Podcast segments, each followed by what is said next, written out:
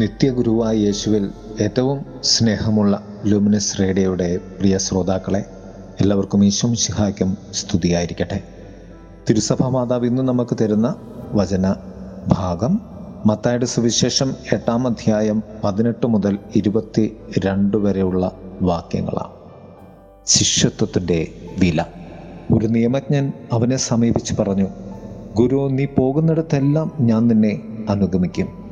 യേശു പറഞ്ഞു കുറുനരികൾക്ക് മാളങ്ങളും ആകാശപ്പറവകൾക്ക് കൂടുകളുമുണ്ട്. എന്നാൽ മനുഷ്യപുത്രന് തലച്ചായ്ക്കാൻ ഇടമില്ല. രണ്ടാമത് ശിഷ്യന്മാരിൽ ഒരുവൻ അവനോട് പറഞ്ഞു കർത്താവെ പോയി എന്റെ പിതാവിനെ സംസ്കരിച്ചിട്ട് വരാൻ എന്നെ അനുവദിക്കണമേ. യേശു പറഞ്ഞു നീ എന്നെ അനുഗമിക്കുക.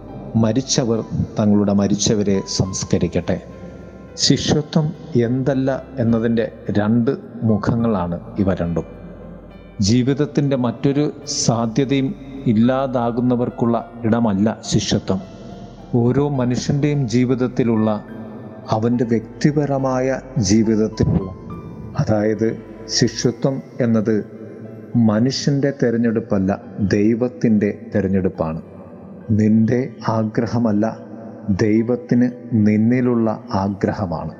ഈ ഭൂമിയിലുള്ള ഓരോ മനുഷ്യനും ഒരു ദൈവവിളിയുണ്ട് അത് കണ്ടെത്തുക എന്നതാണ് മനുഷ്യന്റെ ആത്യന്തികമായ ധർമ്മം. പൗലോസ്ലിഹ പറയുന്നത് പോലെ ഞാൻ എന്തായിരിക്കുന്നുവോ അത് ദൈവത്തിന്റെ കൃപയല്ല. നീ എന്തായിരിക്കുന്നുവോ എവിടെയായിരിക്കുന്നുവോ എങ്ങനെയായിരിക്കുന്നുവോ അത് ദൈവത്തിന്റെ കൃപയാൽ ജീവിക്കുവാൻ നീ പരിശ്രമിക്കുമ്പോൾ നിന്നിലുള്ള ദൈവ സാന്നിധ്യത്തെ ദൈവവിളിയെ നീ തിരിച്ചറിയും. പൂർണമായും ആ വിളിയിലേക്ക് നീ നടന്നെടുക്കുന്നത് ദൈവവചനത്തിലൂടെ കൂതാശകളിലൂടെ കത്തോലിക്ക പാരമ്പര്യങ്ങളിലൂടെ നീ ചെയ്യുന്ന നന്മകളിലൂടെ നിന്റെ വ്യക്തിപരമായ പ്രാർത്ഥനകളിലൂടെയും ധ്യാനങ്ങളിലൂടെയും സുഹൃതങ്ങളിലൂടെയുമാണ്. ശിഷ്യത്വം എന്നത് വലിയ ഒരു വെല്ലുവിളിയാണ്. നിന്റെ ആഗ്രഹങ്ങളെ മാറ്റിവെച്ച് ദൈവത്തിന്റെ ആഗ്രഹങ്ങൾക്ക് വേണ്ടി നിന്നെ ഒരുക്കുന്നതാണത്. ശിഷ്യത്വം എന്നത് വലിയ ഒരു ചങ്കൂറ്റമാണ്. കർത്താവിന് വേണ്ടി ഇറങ്ങി നടക്കുവാനുള്ള ജീവിക്കുവാനുള്ള ഏത് തടസ്സങ്ങളെയും അതിജീവിക്കുമെന്ന ഉറച്ച ബോധ്യത്തിൽ നിന്നുമുള്ള ഒരു ചങ്കൂറ്റം. ശിഷ്യത്വം എന്നത് ഈ ലോകത്തിൽ നീ ജീവിക്കുമ്പോഴും ഈ ലോകത്തെ നീ കാണുമ്പോഴും അതിന്റെ ഉള്ളിൽ ദൈവദർശനത്തെ നീ അനുഭവിക്കുകയും അത് ജീവിക്കുവാൻ പരിശ്രമിക്കുകയും ചെയ്യുന്നതാണ്. അത് യാതൊരു ഗതി ഇല്ലാത്തവനുമുള്ള ഇടമല്ല. അത് മരിച്ചതിന് തുല്യവും മരിച്ചവർക്ക് വേണ്ടിയുമുള്ള ഇടവുമല്ല.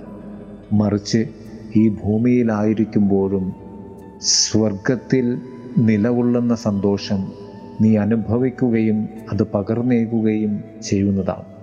കർത്താവ് പഠിപ്പിച്ചതുപോലെ സ്വർഗത്തിലെ പോലെ ഭൂമിയിലാകുവാൻ ദൈവം നിന്നെ തിരഞ്ഞെടുക്കുന്നതാണ് ആ പ്രിയരെ എല്ലാവർക്കും